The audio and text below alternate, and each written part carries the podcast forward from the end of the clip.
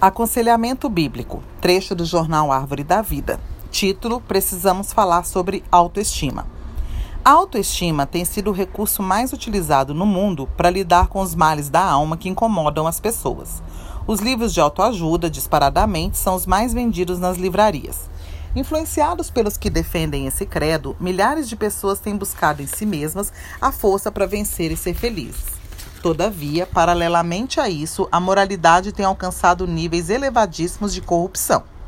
Embora a sociedade tenha buscado na elevação da autoestima a solução para os seus problemas, evidências empíricas sugerem que vivemos o mais baixo nível moral da história.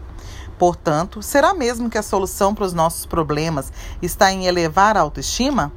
Por mais que as pessoas que delas se alimentam se esforcem por pensar, por pensar positivamente a respeito de si, a sociedade declina moralmente.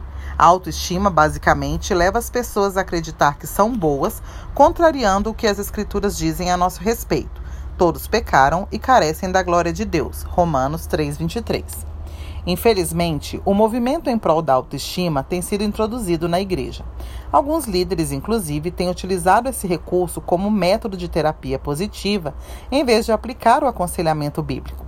A pregação e o estímulo à autoestima, à autoestima fomenta a fé das pessoas em si mesmas e não a depositá-la em Jesus Cristo, o único capaz de mudar nossa vida para melhor.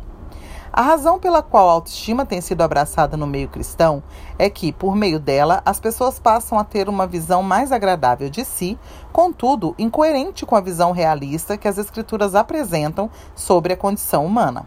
Será que Deus está preocupado em fazer com que as pessoas se sintam bem ou que reconheçam sua condição pecadora e busquem em Jesus Cristo a salvação de seus pecados? O que é mais importante, sentir-se bem ou reconhecer nosso estado de incapacidade diante dos problemas? Ao ler a Bíblia, somos confrontados com a seguinte realidade: a humanidade está completamente depravada. Efésios 2, 1 a 3, 12 e Romanos 3, 18, 5, 8, 10 e 7, 5.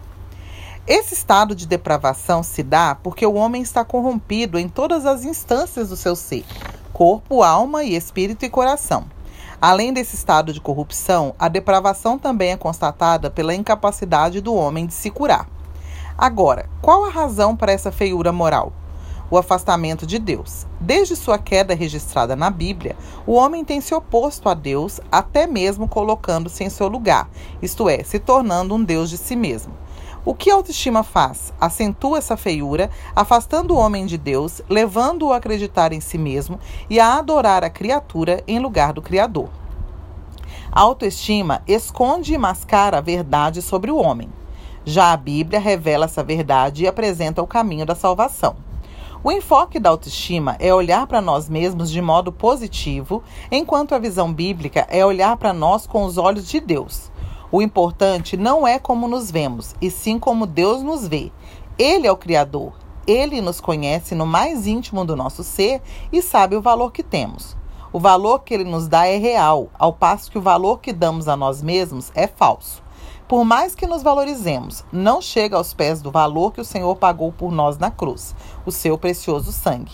Isso excede em muito a toda e qualquer autoestima. Portanto, amado leitor, o ponto de virada na vida de alguém ocorre quando agimos como agiu certo publicano ao orar. Ó Deus, se propício a mim, pecador. Lucas 18, 13. Essa humilde atitude, elogiada por Jesus, fará com que sejamos agraciados com auxílio divino e sigamos para casa justificados.